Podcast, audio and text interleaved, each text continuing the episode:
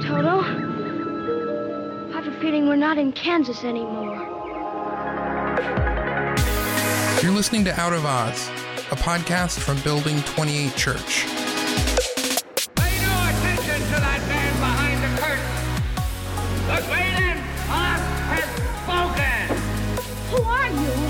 Oh, I, I, I am the great and powerful Wizard of Oz.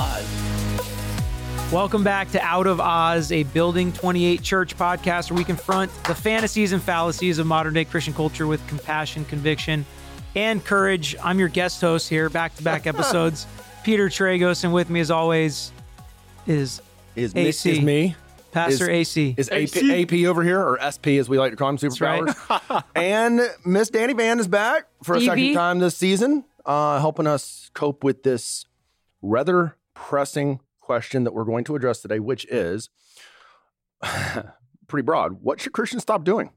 And so uh, here's oh, you don't have like the actual body. Have we I'm ever done one on just pure Christian liberty?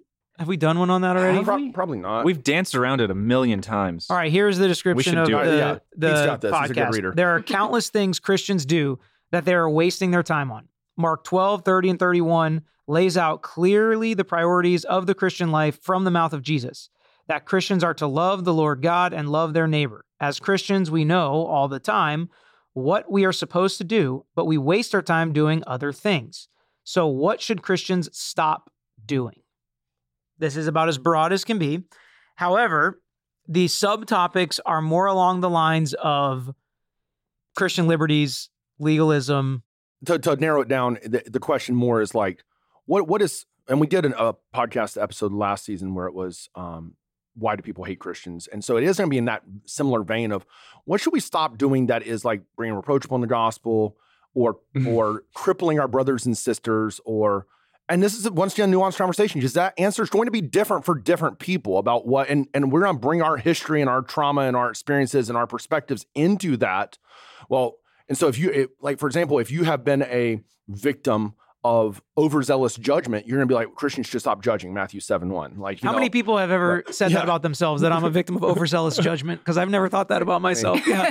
That sounded very Aaron- personal. Aaron and I No, yeah, say yeah, Adam, yeah, Adam. That sounded very pastoral. it was just a What are you gonna hypothetical. target It was just a us? hypothetical. I was just- speaking, overzealous judgment. That's a big one I deal with. Very yeah. contextualize that one, isn't it? grasping at whatever might have come to mind. ever? No, yeah, not me neither. Yeah. Um, Danny's never been judged a day in her life. So it's funny because I know Maggie wrote these, but I read them in the voice of Aaron Curran, these sub questions. And for every sub question here, I almost had like the Maggie. inverse question.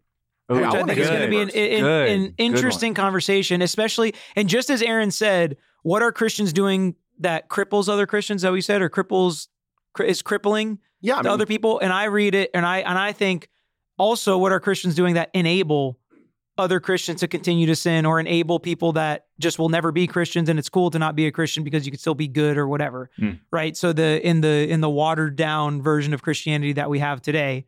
Um, so I think it's good to look at it in both contexts that the annoying, overzealously judgmental Christian is one side, but also the I'm too weak and scared to call anybody out on anything Oh, for sure can be not. just as problematic. but so that, that sucks. I I think we, we we look at it that way. And the first one is Christians should stop placing their personal convictions on other people acting as if they are universal.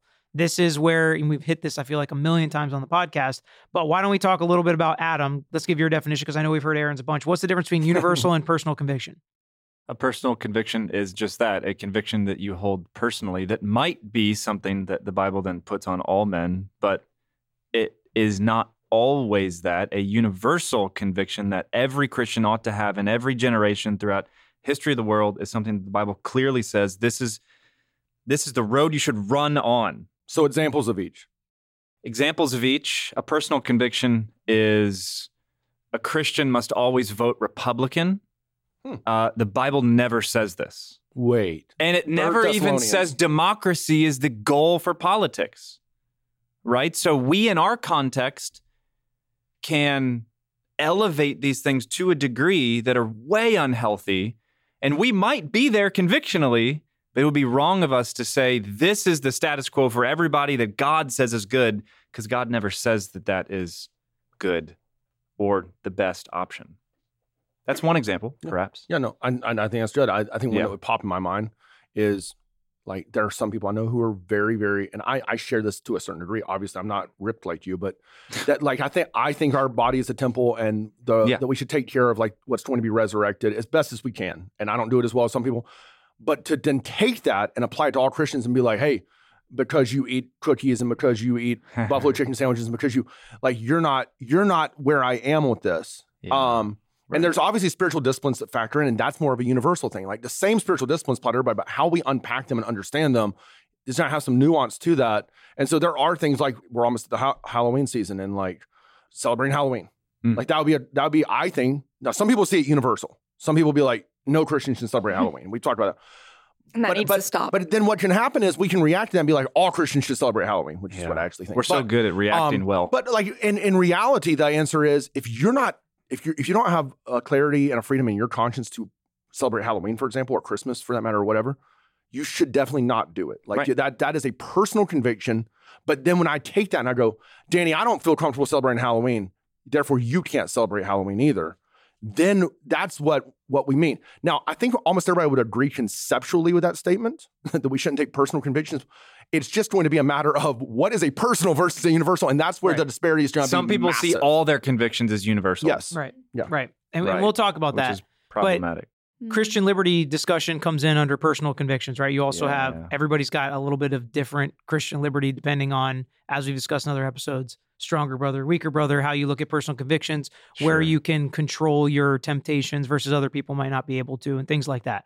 So the sub question I have under this, which Danny, I want to start with you. This is not one you're probably prepared for, so feel free to pass or just give us She's got her kind of the, your first. Yeah, She's that's good. I have my smart, good. I have She's my smart Yeah, yeah, she's she's smart. I am ready, we're- okay. Okay, so what do you think is more important to God? That we exercise our Christian liberties or that we pursue holiness and purity? The way it was Ooh. phrased. It Yeah, was, no, it was, no, it was the way it was Just phrased. chill It out, was the way it was okay? phrased. I There's just an thought answer that he's looking for, You'll be next. No, Do you think God wants you to be? Peter just basically asked me. It's loaded up. It's just a question. question. Do you think God wants you to be holy or happy, Danny? yes. Yes, well, that's an easy answer, I think. I mean, I think yeah, that's the easy answer is both. okay. Boom. Okay. Whoa. Okay. All All right. right. All right. Can That you be needs to be a both? Can you Soundbite. can can you be both? Of course. Okay, Aaron, what's your answer? I actually love that. I Okay. really do because when I hear it, it the way it's posited, and I'm joking with you, but the way it's Oh, posited is you got to choose one or the other. You either have to exercise your Christian liberty or you have to walk in holiness before the Lord. Like, and I think clearly Scripture does give us in three different texts: First Corinthians, Romans, and Galatians. Matters pertaining to Christian liberty. So it's a pervasive issue that's talked about scripturally, and to the point where, and you have to decide. Like, so even last night we had an elder meeting, and some elders are like, you should refrain on anything that's offensive to people. And then other elders, which would be myself, is going, everything I do would be Yeah. offensive to Yeah, people. we know at how- times. we know how you feel Like, about that one. No, I'm just saying every, just alcohol. I'm just like, no, no, I just mean generally offensive. we literally just had, I mean, like, love him. God bless you on your on your journey. But like, we just had somebody leave the church because I talked about Harry Potter on Sunday, and like they're me. like, they're like, I'm leaving, I'm leaving the church because you talked about Harry Potter and it's demonic. They don't need And to come I'm by like- us then. I'm like, no, I'm just saying, like, okay, like that's that, that's a personal conviction. I couldn't I couldn't be in a church where I felt like my personal convictions before the Lord were being assaulted every Sunday or you know whatever. Like, so I get it. Like, you got to make those decisions. But to me, it doesn't have to be either or. We should absolutely pursue like whatever holiness is. And I think that is an imitation and intimacy with Jesus. Like that's what I think it is. Is like let's be close to Him, let's walk with Him, and let's walk as the Lord walked. First John two six. Amen. Um, so that I think that's holiness, not Mm. a convolution of like what's you know culturally appropriate within the Mm. church, but like Jesus actually did. So we need to really examine his life and, and be like, man, are we getting Christianity really wrong today in a lot of realms?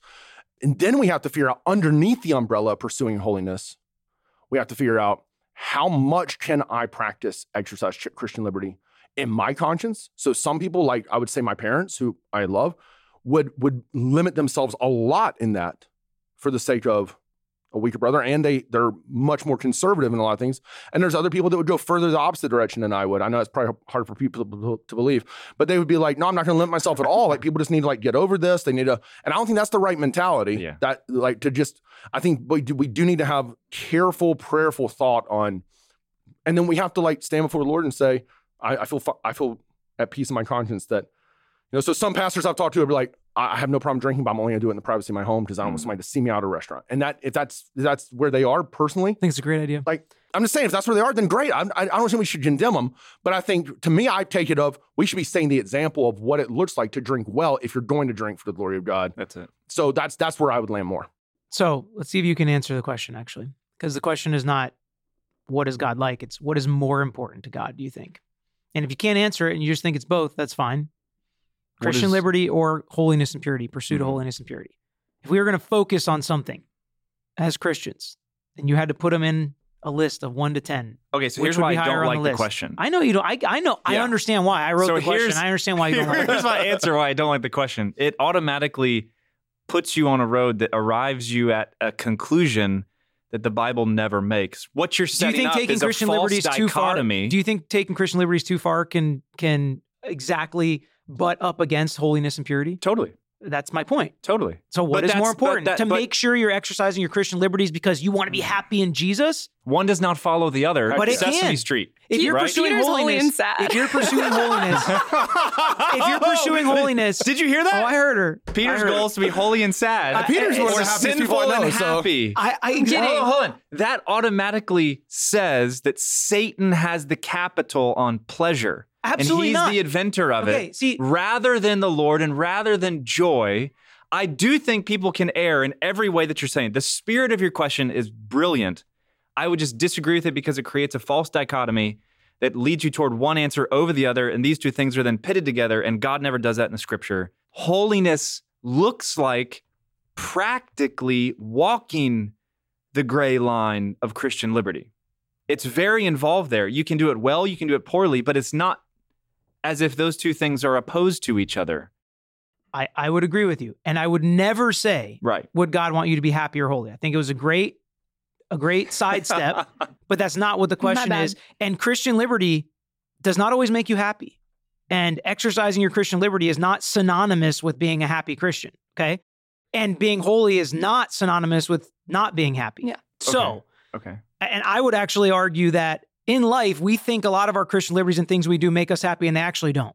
Okay. Yeah, So, sure. so, so Sure, all sure. I'm saying But is, some of them do. but but I think Christian liberties are important and understanding what your liberties are and, and having those liberties in Christ. I Yeah. think they are important. Yeah. I'm not saying they shouldn't be on the list at all of importance to God.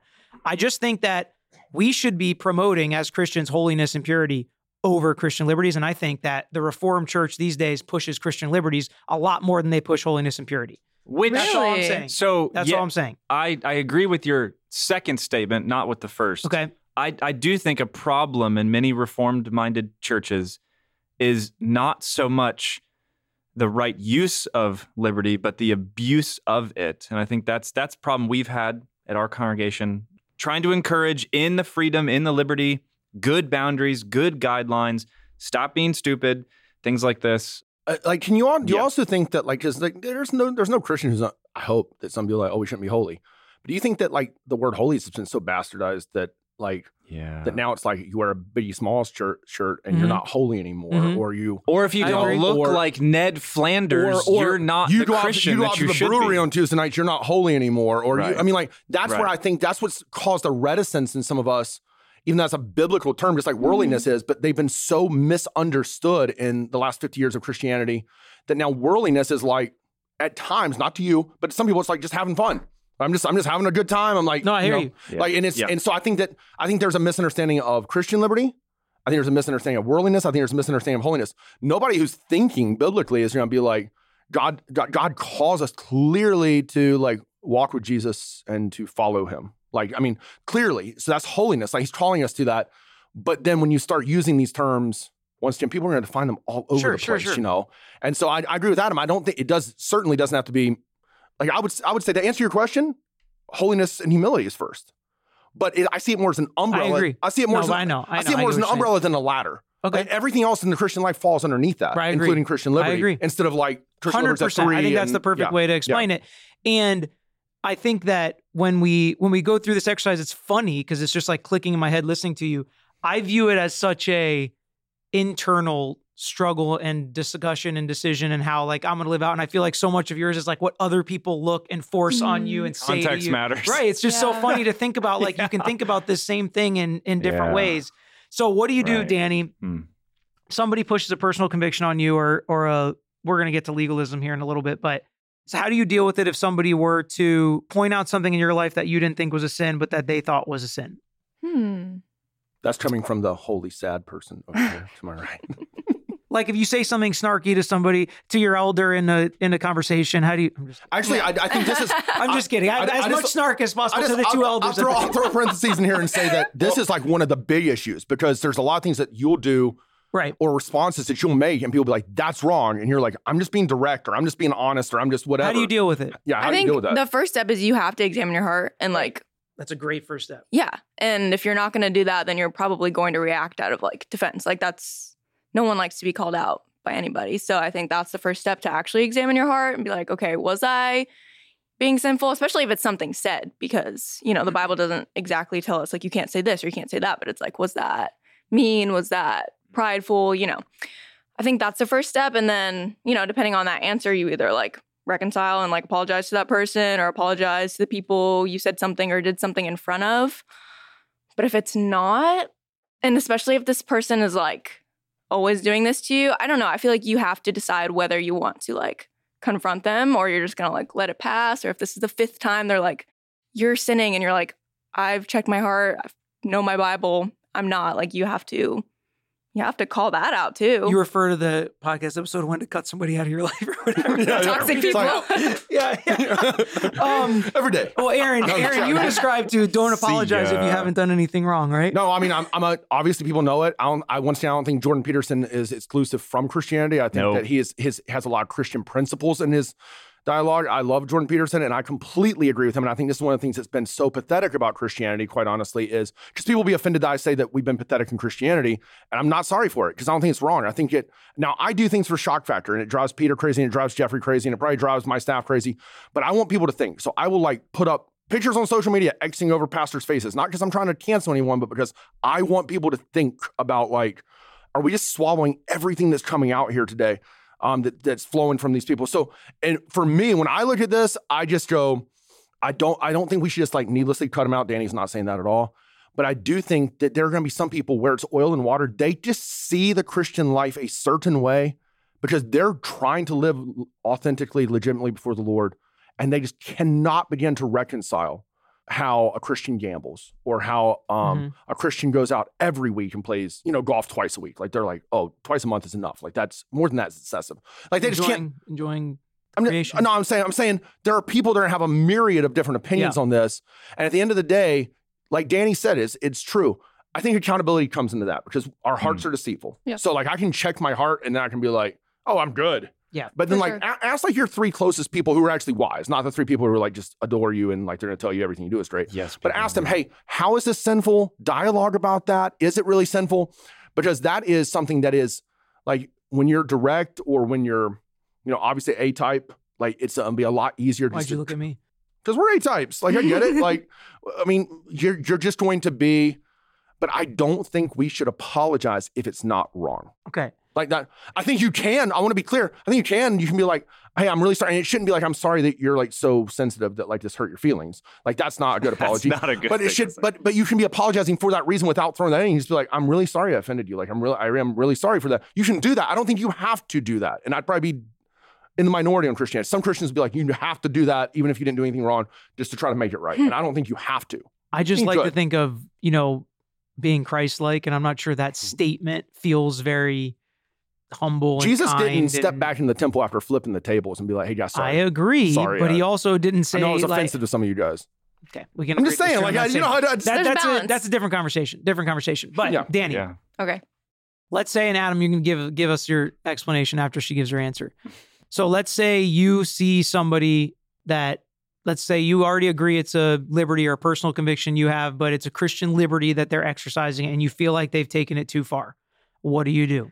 Do you feel like you can talk to people about that? Do you feel like there's a good way to do it? What does that look like? Or would you just be like, it's personal conviction, so I don't think I'm going to say anything? I was on another episode a few weeks ago. I can't remember which one it was, but we talked about like proximity of your relationship to that person. And like, I think that's where it gets super problematic in the church is like when this person you don't even know, who doesn't even know your life, who doesn't even know your character, is coming up to you and saying, I saw you do this and that was really messed up of you. And you're like, you don't even know me. So I think it's really important to like you know, not just be going up to somebody and like mm-hmm. calling out every little thing that you don't agree with, but like if it's a close friend or, you know, like somebody you actually know and you're like, you feel like you can do that with them. And like you can probably do it with anybody in the church and you probably should be able to do that biblically. But, you know, because we're sinners, we don't always do it the most respectful. or hardly ever do it the most respectful, the best way. I mean, like we just struggle with it. Like we struggle to do it the right way. We're, Yeah. try- we're trying to find that. Like It's the- true. once again, even if you don't know the person well, if it's actual universal sin, you still have the right to like come up and be like, "Hey, that was wrong." You have to be observing this person's life to be like, "Oh, you're like, you know." And I don't know if there enough of that is. I agree. I don't know if enough of that. What do you think, done. Powers? So there were two cases. Uh, talk about pertinent to our current conversation. Mhm. Um, one young man at our church was using his liberty and abusing alcohol, and so I told him. I, I talked to him. I'm I'm your pastor. I'm not only your pastor. I'm your friend.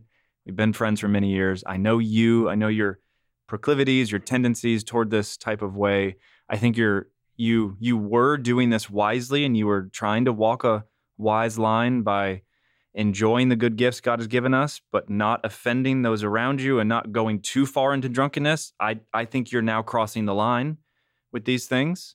And uh, this young man heard it well eventually after a few more conversations. He didn't quite take it well at first, was kind of offended that I would say such a thing.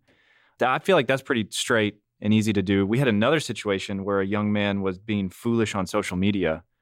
And I told him he was being foolish on social media and that he should stop and just just posting things that were just volatile and just trying to get a response from people not a good So response in a shock and awe type type way but just like I, I mean dropping posts with f-bombs in it and things like this and i'm just like Peter who doesn't have a problem with that. we, we talked about that season one.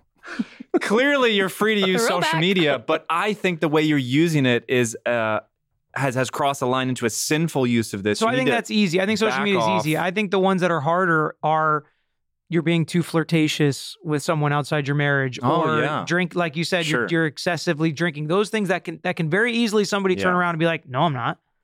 You can't prove that. Like, I mean, if I'm Right. screenshotting stupid posts somebody's doing, I think that's easier. Or True. you know, like we said, some Evidence. universal sin. I think that stuff's a lot easier. But I think, and it's not to say you guys live in a different world, but when he said, he, don't t- tell to the three people that adore you and will agree with Hmm. anything, I don't have three people like that in my life. So I don't have to worry about that. but but I, I do think like your pastor calling out sin, I think it's it's a little bit different. Like, how would you tell somebody that's in your church, they see it with somebody that they're friends with or in their life? We've I don't want to say complained, but condemned people, you know, forcing their personal convictions on you. But if you actually think that's happening, I do think it's important to have the conversation and Yeah. be able to. yeah So, what what do you think are the best ways to try and do that? well first of all you have to do it Right. courage means you do this. Conviction means you stand where the Bible stands. But compassion means that you approach that conversation with a posture of humility, kind of like a Hebrews chapter 5, verse 1 to 4 type mindset, where we minister to those who struggle with the very same sins we are tempted to commit ourselves.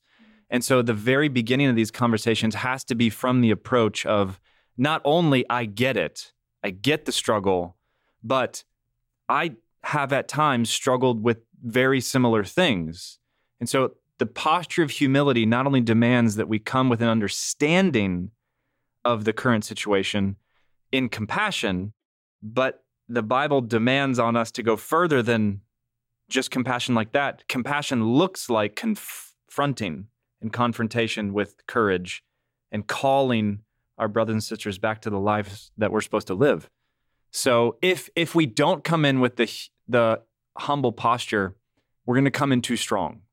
I think. How would you say in both scenarios when there's a disagreement, whether you're the one that you feel like you're calling out sin that seems obvious to you, or if someone calls it out to you and you've done the self check, like Danny said, talk to your, you know, close friends about it to see, and, you know, is this true? Do you feel like I'm doing this? So how do you deal with a disagreement with a brother or sister that is a Christian, you know, in your church, is a friend? How do you deal with disagreement on either side? Because I think it can be hard when they disagree with you calling out their sin and vice versa. Like you said, if your buddy was like, I disagree with you, I think it's fine what I'm posting on social media or what I'm drinking. How do you deal with it as the person calling it out or Mm. being called out? I don't know it very well. Right? I don't. I don't. How would you tell other people to deal if I'm the one calling out somebody, I really do have a mindset that I think less is sin than most people I know. Like a lot of other people think a lot more sin. I think if the Bible prohibits it, it's sin in statement or in principle. And so when I do come at something and there's a big disagreement, it is difficult for me to understand how, when I feel like I present, I think this is everybody. We feel like we're presenting a case because we're so convinced of it in our conscience that we're like, how can you not see this? Like, how can you not see this? So it's that that's weird and that's hard. And it's we're not trying to sit up here and pretend like it's like easy. Um, conversely, like I personally feel like, you know, 19 out of every 20 things that I get confronted about, and to their credit, most of the time when people confront me, they're, they won't even call it sin. They'll say, I don't know if this is the wisest thing, or I don't know if like you should be doing this or whatever. But I don't feel like most of the time it's actually like sin.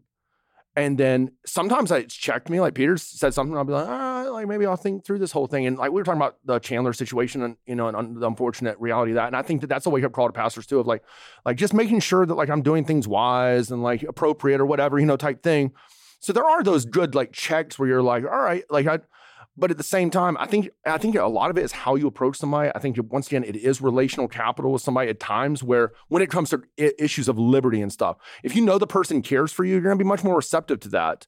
And so that's why I actually try to do. Like if I'm going to them, I try to reiterate, and I'm probably come across as the most uncaring person in the world, but I try to be like, Danny, I love you. Like I care about you. Like that's why I'm trying to like warn you away from this. You know, um, Pete, I love you. Like I think this is dumb. Like I think, you know, whatever.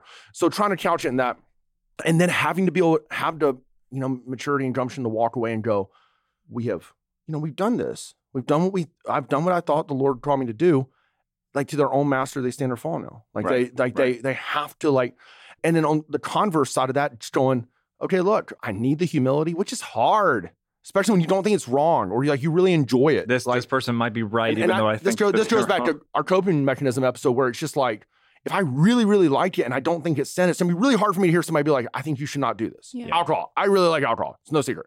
And so it's harder for me to hear you shouldn't do that than, hey, I don't think I don't think you should wake up and pound two bangs every day, like energy drinks. Mm. And I'm like, I'm like, oh, I don't like bangs. So like, yeah, I agree. Like, you know, it's it's easier. Yeah. It's, Your it's doctor easier. would tell you not to do Yeah, no, I'm just saying, yeah, yeah, but does that make it sin? Like, I mean, Uh. my doctor says don't drink caffeine. I'm just saying, like, you know, so Huh. I, th- I think that Mhm. there's there's a lot. Once again, there's just a lot to this. Of biblically, when we're called out by somebody who cares about us, we're supposed to respond in humility. Do we?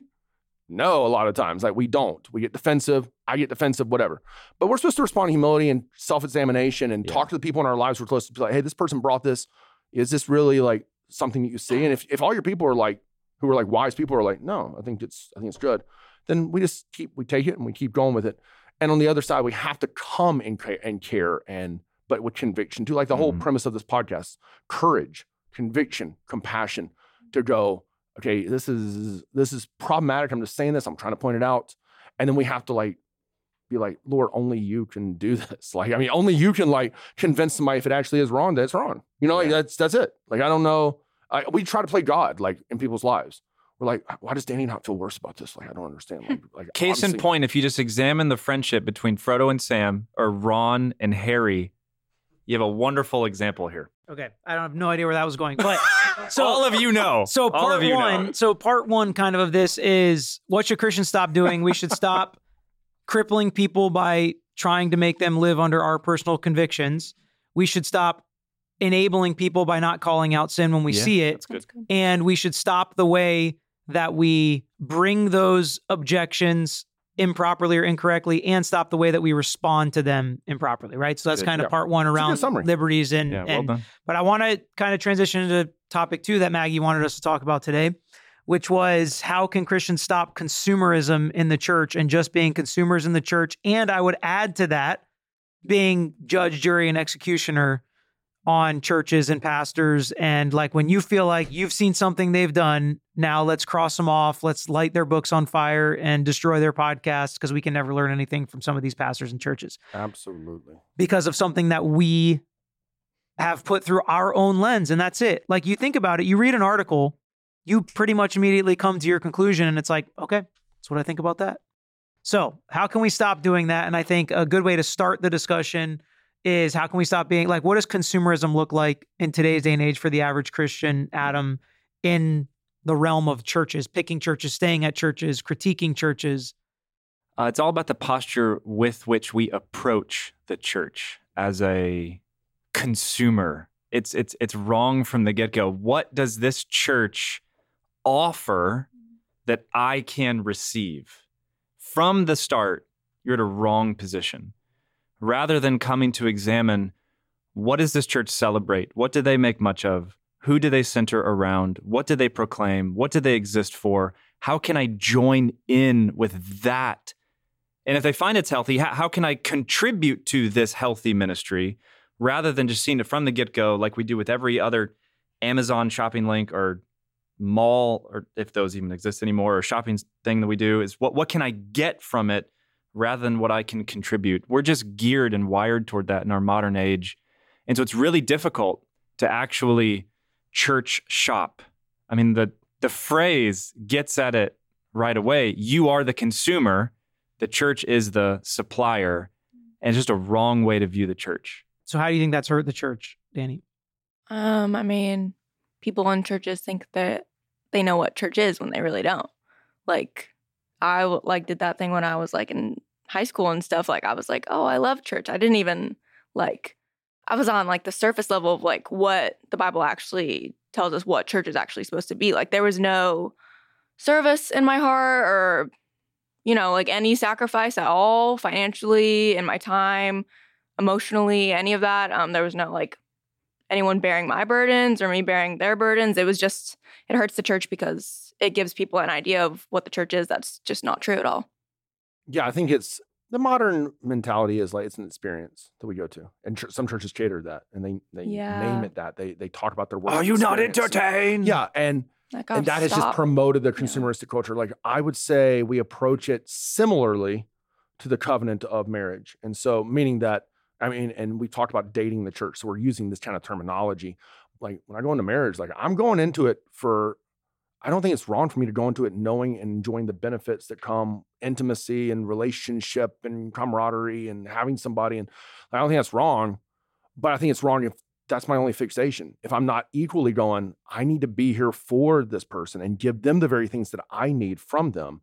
Like, and I think that's that's the right mentality. Like, it's not wrong to go to a church and be like, okay, their doctrine needs to be spot on. I need to be able to like receive something from the word this morning and not just be like dry and brittle. Like, I need to be able to connect with the worship to a certain degree. And we can get overcritical in a lot of those ways. But I think there's there's good, healthy consideration to children uh, children's ministry not like is it pristine, but like is it gospel centered? Are they safe here? Like things like that. Like, I think those are like I don't want to demonize anybody who's like that.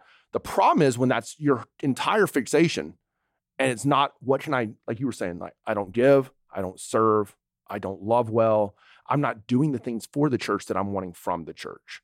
Then that's a problem, and that's consumerism. Mhm. So it's not just being like, hey, I need stuff from the. We all do. We all need stuff from Yeah. the church, but like the church also needs stuff from us. i think that's important too sorry peter No, you're good. um but like because we are in the 21st century and there are so many churches to choose from like it's not bad to want to make a wise decision of where you want to plant yourself it's just once you're planted like actually being planted you know like Yeah. We're There's, a, not- there's a lot of ladies when a guy is single, but when you finally find one that you say, this is somebody I'm going to covenant my life with, we call it covenant membership for a reason here. It's not on the same level with marriage.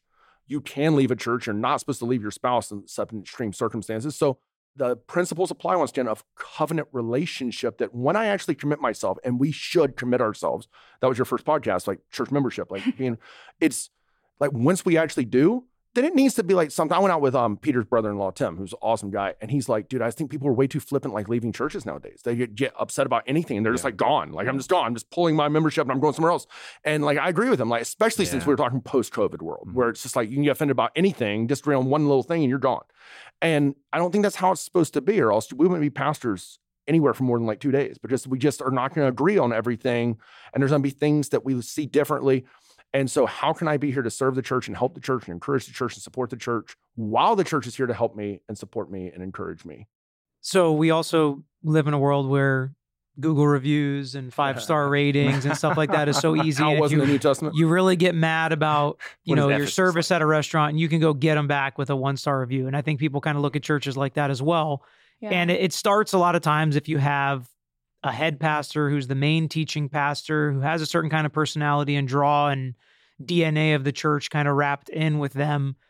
So why do you think people are in this consumeristic rage age rage, rage and age. Um, why do you think they're so hypercritical of leaders like that, looking for them to fall, celebrating when they fall, Mm. trying to find ways to make it seem like they've fallen, even if they haven't? Wh- Why do you think we've kind of gotten here, Adam?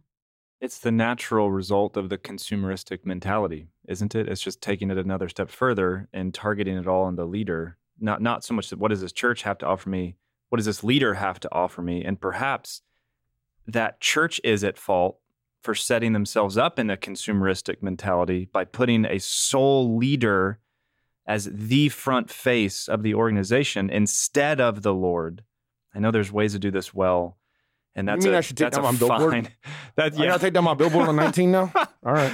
yeah, there, there's there's a fine way to walk these lines, but when you prop up the leader and put them forward as like the end all be all, it, it just makes natural sense when this person comes out as human or fallen or has truly made mistakes that then they therefore should leave ministry.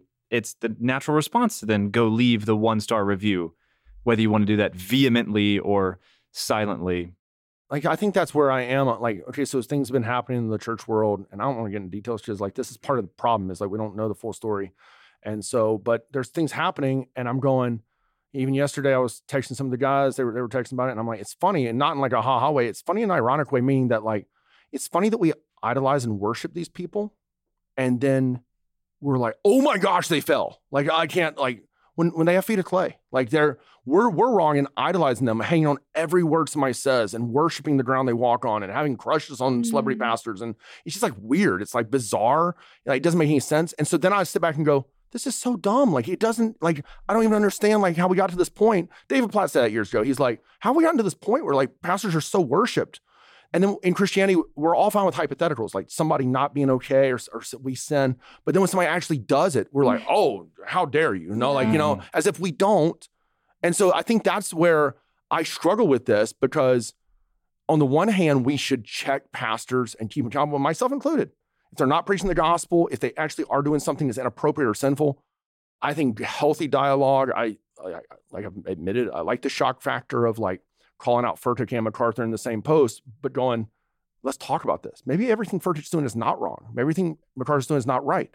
Like let's let's just talk about this stuff and like figure out. I'm not saying that MacAr- MacArthur's worse than for like that's not the point. The point is healthy dialogue around things.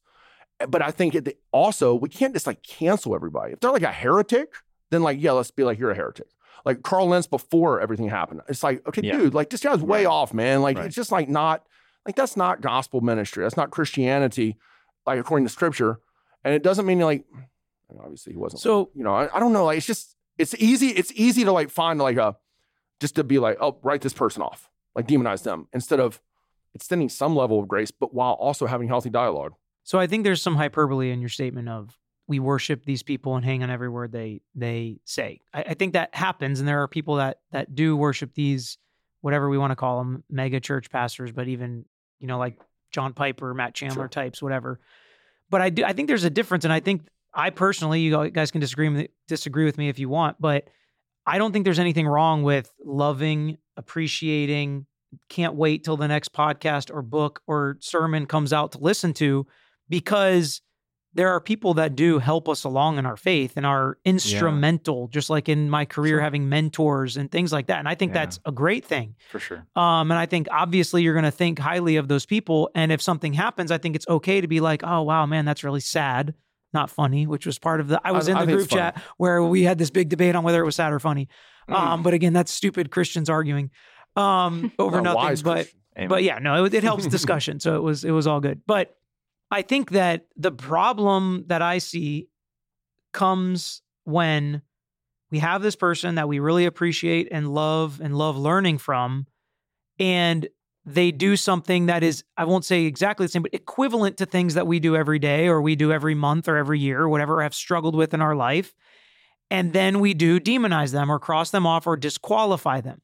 So while I don't necessarily agree with the beginning hyperbole of that we all worship and idolize them, Oh, I would I say all. I'm not. Yeah, I'm not saying all. I'm, I think. I think it is the crowd I'm looking at is because obviously we believe that we're called to Sunrise and Building 28, and that the people here are under our charge, and the people here are coming. The people at Sunrise are coming in part because they like the person that God has put in place to instruct the church. No problem with that. I think that's biblical concept. Like that's that's good. I'm talking about when it goes beyond that, and your faith, and this is where we all have to examine ourselves. if if any single person falling, like it happened with Ravi Zacharias when it Mhm. came out, people like lost their faith, like in this deconstruction era. If any single person can cause you to lose your faith, there is a significant issue of man worship instead of Christ worship going on because, like Jesus is the same. He doesn't fail us, truly. Men will always fail us Mhm. like uh maybe not in like actual like heinous transgression but they're just gonna let us down like they're gonna disappoint us. And and when my so i think that's the crowd i'm looking at and going i'm not trying to like come down. I've been guilty of it. Like i was guilty of it with driscoll way back in the day. Like i read everything by driscoll. I couldn't wait. But it, it went beyond just like oh i can't wait for his next book to like what does he say on this? Like that's the truth. Like that's where i am. Like that's where i have to be. 2005 era. So before danny was born. So it's just like you know to, to me like th- that's what i'm trying to get at is not, definitely just- not everybody's there. For a little bit of context, we don't think that Matt Chandler or a lot of this stuff is equivalent to Ravi because Definitely, there's not. a lot more hypocrisy and two facedism. And was there genuine faith there with Ravi? I'm not saying yes or no, but there was a, a lot more questions in his life of problems. I still agree with you that obviously he shouldn't be your connection to God. It should be Jesus as your connection to God. So I, I mean, I, I agree with that, but I just want to make sure that Yeah, we're all on the yeah, same page definitely. there.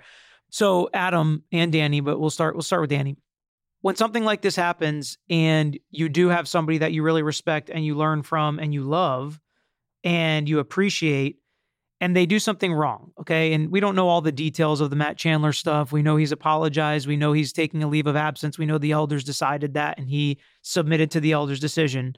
So let's just say something like that where they have done something wrong what is the proper way to look at them as a sinner ourselves and as people that learn from them, especially as lay people, non pastors that learn from them, look up to them, and love them? What do you think the appropriate response is in opposition to what Christians should stop doing? What should we do in that situation? Hmm. What should we? How should we react? How should we handle it? Yeah. Hmm. Cross them off, not listen to them anymore, listen to them like nothing's changed.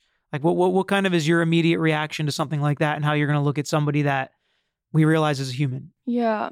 I mean, it's difficult because we have to have like a standard of grace, but also like they're not like a, you know, regular human or like any American leader or something. So it's not like superpowers. plug. Um, I don't know. That's hard because, and it's like situational, I feel like. Would you like. say the degree of the transgression? right. That's what I'm saying. I mean, yeah. What Ravi did, like like Peter said, is like what Chandler or even Driscoll did is nothing like what has been proven by the firm about what Ravi did. So the degree does influence that. And I've still Right. contended we can still read Ravi's stuff. Like it doesn't make it untrue, but definitely it shades things. When I'm reading a It book, like one of one of his one of his latest books, like before he passed away, was like on. Uh, he was literally going through an analogy of like I am the same person in my hotel room that I'm. And, and so you're going, no, you ain't, bro. Like I know now that you weren't. Hmm. Whereas with Chandler or Driscoll or and even like Tullian went way further than Chandler Mm. Driscoll in my opinion. You know, so you, you ha- I think the degree and where they are, Yeah. like you you have Okay. to consider that. That's The fine. severity. degree, you have to The consider severity. degree, but what what is the response based on degree?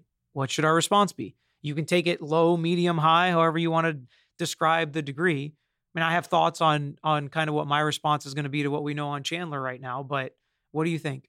As a church member, How do how do you respond to something like this as a pastor or just a church Oh. member? I mean, like what do you what still do listen to him? Do you still Yeah. read him? Do you still like he's okay? Like Well, the first thing in view is what has occurred. Get to the bottom of it. Get it all out there. Now's the time to be really honest. Get it all out. Okay, now that it's all out, let's assess. Let's see what's going on.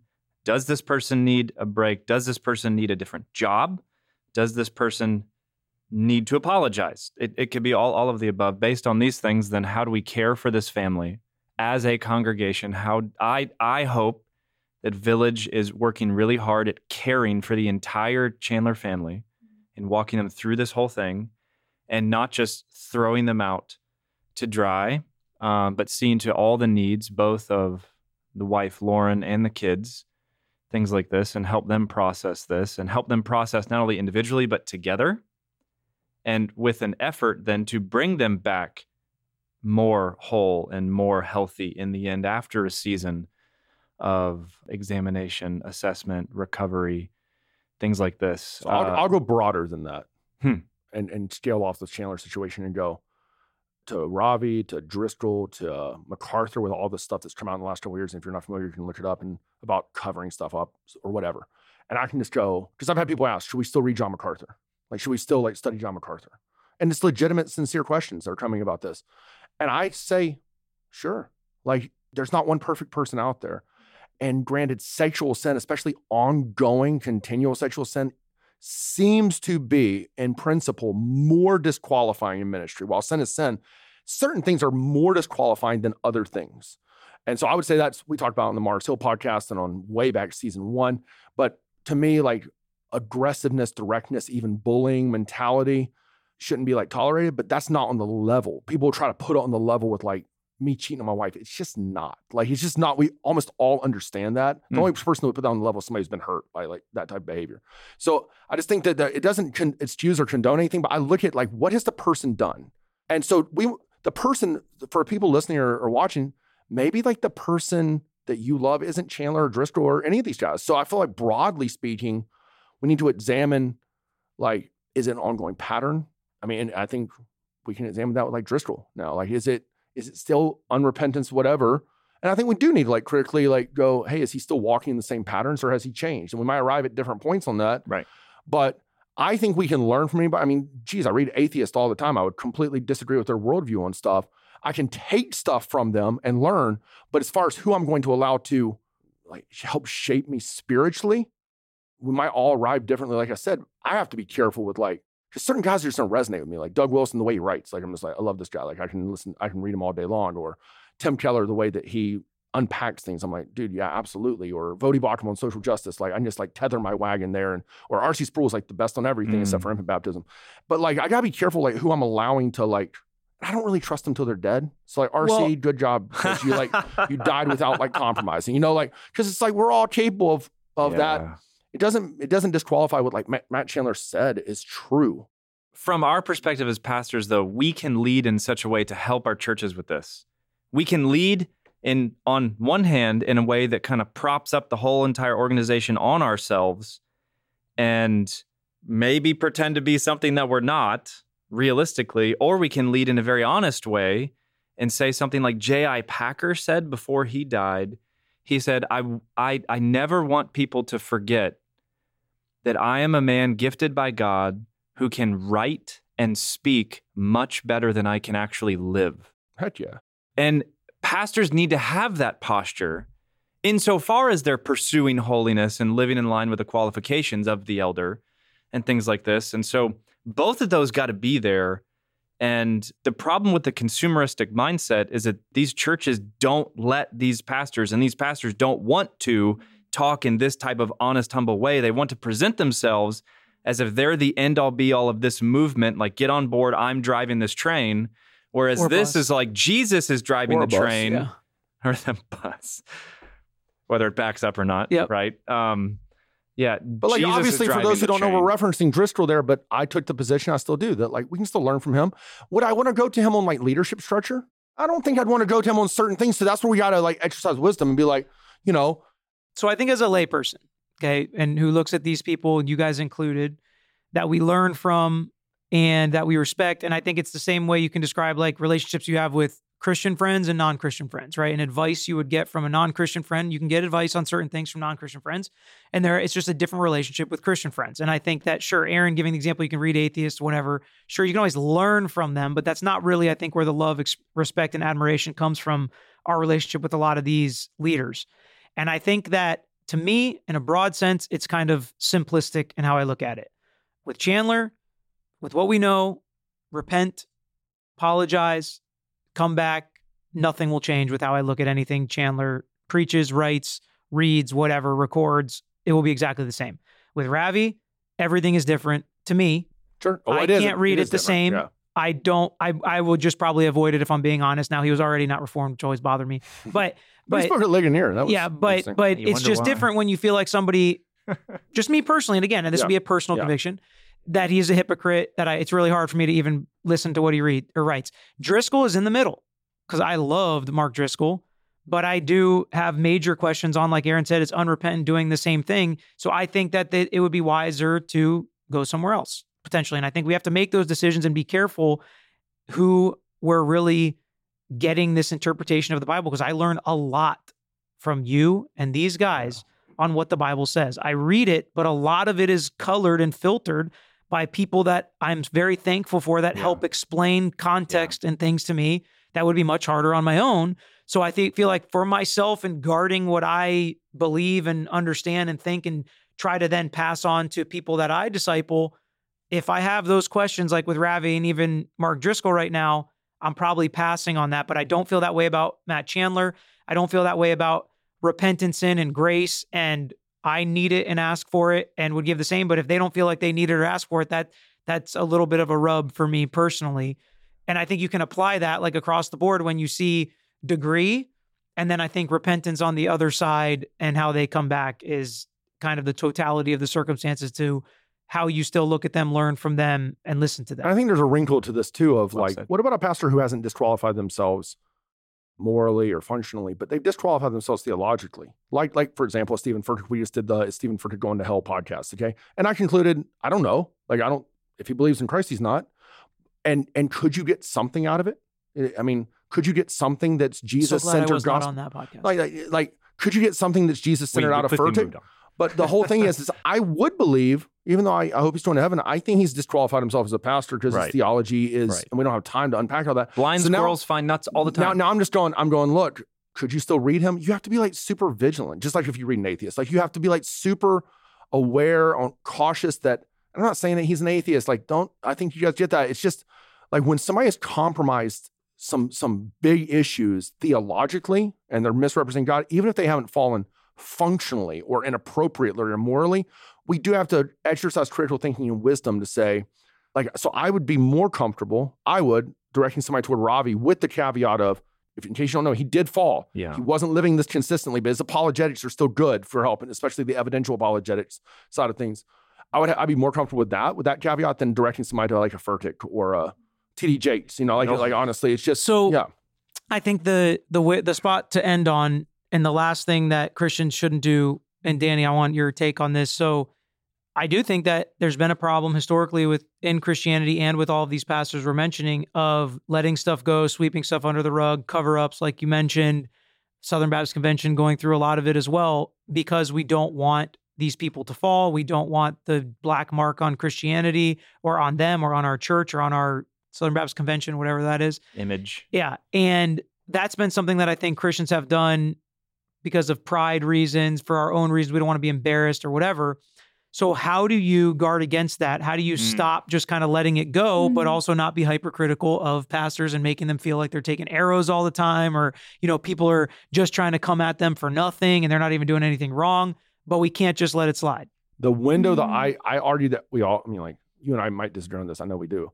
I We never I- disagree. I, I think we all look through only the lens that we can look through our own. We all look through the window that has been painted by our past, our history, our theological construct, philosophy of life. We can't get out of that? We can, I, I don't like meaning that like I think I can. meaning that I, I don't can't. think we can just check our minds at the door. Our, the mind is a very powerful thing, and like history is. I mean, whatever. Like I think I think it is disillusioned naivety if somebody says that they can escape themselves. I just don't think that's possible. But that's that's for a different podcast. So to me, because of that, from the position I sit in the window, I think you're taking that just from your inside your window. That's No. that's how you think. it's, It's just based from it's inside a, your it's a lot of psychologists that say this. So, and I get it. Like we're Christians, so psychologists know nothing, right? Amen. But um, which is so stupid too. Like in Christianity, that's something we should stop doing. I, is I dis- wanted Danny's take on this. discrediting science and psychology and other things because we're Christians. That's so dumb. Yeah, flat Um, Earth. I'm not saying y'all are doing that, but that- that's dumb.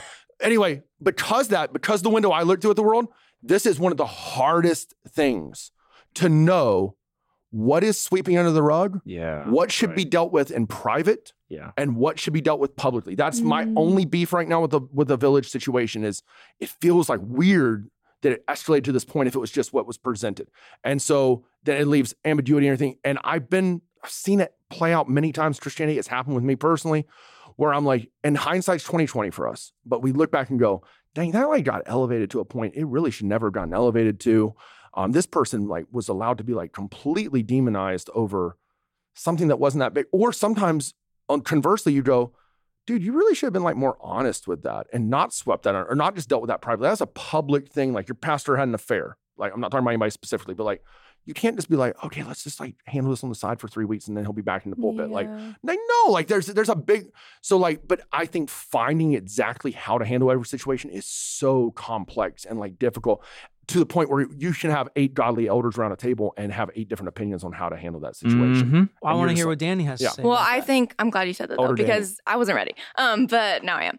So I think that like the main thing that I could say how to do that is I just think the mindset that the churches need to have is like not caring so much about like social like opinions and stuff and just like making sure that you're right with God, like you're repentant of your sin, like you are being vulnerable and honest like with your elders and the people of your church and stuff and like not sweeping stuff under the rug because that need to be out in the open because you're scared of like social consequences and scared of like you know worldly opinions and stuff but then also like not going forward with something because like you feel like that's what you have to do and that's what you should do in the eyes of the world. You know what i mean? Just like letting all those things influence how you handle a situation instead of just doing it the way that Mm. the bible you think would guide you and the holy spirit would And so I'll, you to do. I'll just respond really quick and say, I agree with you primarily once Jim, but then secondarily, the church does have to think about how socially this affects the perceptions of Christianity. yes While, while wanting to do the right thing, I 100% but not letting agree. that be like And- Because paramount it's easy to throw the baby out with the bathwater Yeah. bathwater again and be like, well, we're not going to care at all how this affects socially the perception of the church Right. or our leader. but I like, there, there does have to be, like, we're called to be above reproach. So that means the way people look at us is important. And the church needs to keep that in mind as well. and I think that's a big decision for church leaders. But I'm talking Yeah. about for nor- your everyday member at a church. What is the right way to do it? Should it be a higher bar if you feel like the pastor, the lead pastor, or elder, something disqualifying or something concerning has come up? Higher bar, lower bar. How do you do it? Hmm. Are you too scared away because you don't want to make them upset or make their week worse? Because you know they deal with a lot, and we all know, especially people Yeah. that know pastors, know they deal with a lot. Yeah. Where does it come from? Where do you Hmm. like draw the line? How do you make that decision as a as a just a church member?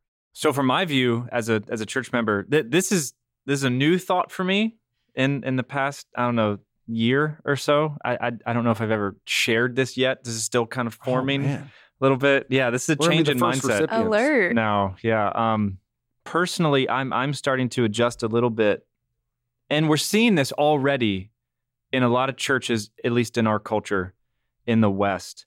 Is that because of all these situations, a lot of churches are moving away from a solo leadership to a team pastorship. Like these group of men pastor the church. Are you saying we're reactive people?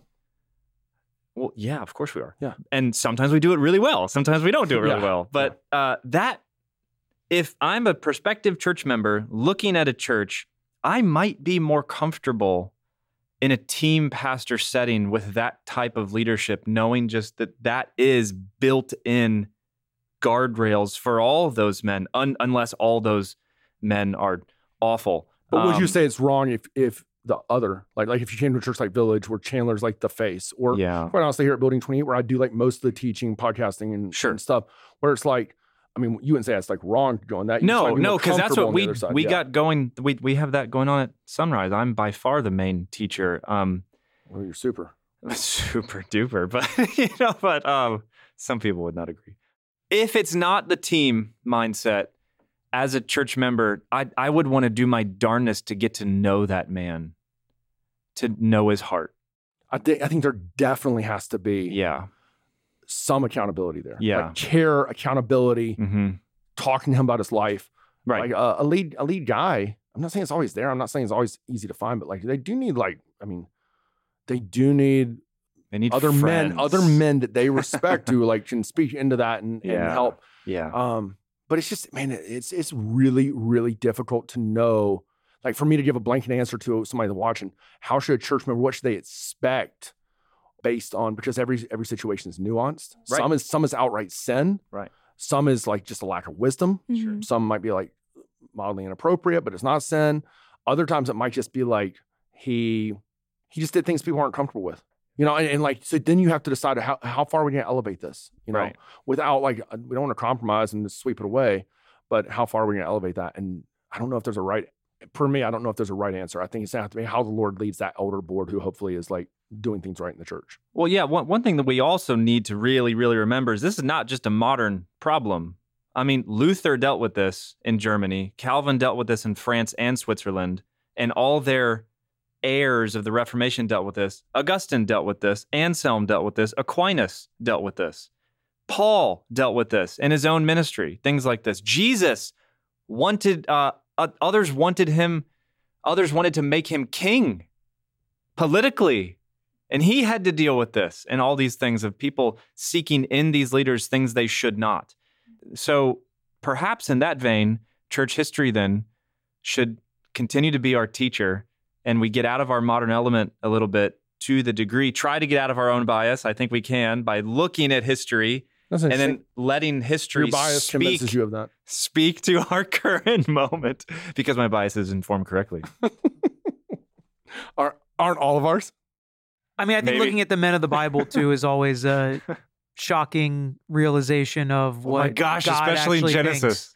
I mean, it's like this is what God actually thinks. These are the decisions God made. These are the Right. leaders when He was, you know, very obviously just putting people up, and then we feel like we have more power, being like I said, the judge, jury, executioner of Mm. removing them and never listening to them again and never believing. And, you know, that's why I do think, you know, we have the full circle picture of so many Bible stories that we know when they were like David, repent and, you know, do as bad of things as you can think of that would Right. totally disqualify anybody today. And then God still raises him up and does good things with him. So I think that we need to keep that open. But I think that pastors should feel more comfort than misery or stress about that because I feel like it's got to be miserable and stressful to think that you're above reproach, you're held to this higher standard. That's where I was Mhm. going with the bar higher or lower. It should technically be lower, meaning the sinful or unwise action that a pastor does should raise to the level of question sooner than just a lawyer that goes to your church. Like you see a lawyer There- doing something. You're saying there should be more like a, yeah, an increased accountability. for Correct. them. Yeah. Exactly. I I get exactly. that. I get that. Yeah. Right. So, like, if you did have a concern, and I like the idea of bringing it, my answer would be bringing it to an elder of your church and submitting to the decisions the elders make. Yeah. I mean, that's I think as a member the best that you can do. You call out. You don't. Ju- you don't. You try to in your own mind think like, should this is worth bringing up or whatever because you don't want to cause problems just cause problems. But bringing it up to an elder and then submitting to their decisions. You know, Right. not feeling like you've got to plow ahead Mm. and you know make sure that something you know happens the way that you want it to By posting 700 posts on social media. right about these things. exactly or you know spreading it around to 100 people at the church to make sure Oh, everybody knows and tr- but that's a good what way to create do. a little mini church. right and that's what people do and it's just like that's the wrong way to handle it but on the flip side doing nothing about it and just sweeping it under the rug is also the wrong way to handle it For sure. obviously so you want to you want I to was just saying, summarize just, for just us to kind of cap it down, like what I think when I approach this, and obviously, hey, I'm approaching it the way I'm gonna approach things. Like I think what Christians need to stop doing, whether it's with leaders or judgment or whatever it is, is we need to stop being graceless. Grace is not saying your sin is okay. Like so, I'm, that's not where any of us are calling. But like grace is saying, like is is just having compassion, and going, hey, what is this? Why is this person over exercising their Christian liberty? Like, why are they so critical all the time? Like, what's at the heart of this? Like, what That's a- trauma that's have they good dealt with? What sin are they struggling with? Like, like, why don't we be a little more compassionate, like Jesus was with the woman at the well, Mm. instead of just being like, he didn't say, "Oh, it's fine that you're you live with five men and the guy you're with now is not." He didn't say that. He got to the He's heart. like, "That's wrong." Yeah. But like, he showed compassion toward this woman and won a soul Mhm. instead of just like. So I think we need to be critical thinkers and raise things of concern and talk through these things, and at the same time be like gracious. And that's a hard thing to maintain. We have we're gonna have a proclivity one way or the other, overly critical or overly enabling, Yeah. like we all are because of our bias. But trying to walk this this path of I want to show as much grace as Jesus did to the woman at the well or the woman caught in adultery, while also going now go and leave your life of sin. Yeah. Like you know, like like let's Yeah. you know, you know, actual sin. So anyway, Yeah. that's it. That's that's our podcast for today. Thanks, Dan. Thanks, Aaron. Yeah, appreciate it. Thanks, Powers. Good to be here. Thanks for listening to Out of Oz. If you enjoyed this episode, share it with your friends and leave us a review on Apple Podcasts, Spotify, or anywhere you listen. Out of Oz is produced by Building 28 Church and Podcast Royale. You can find out more about this show and Building 28 by visiting outofozpodcast.com. New episodes drop every Monday, and you can get each one automatically by subscribing in your favorite podcast app.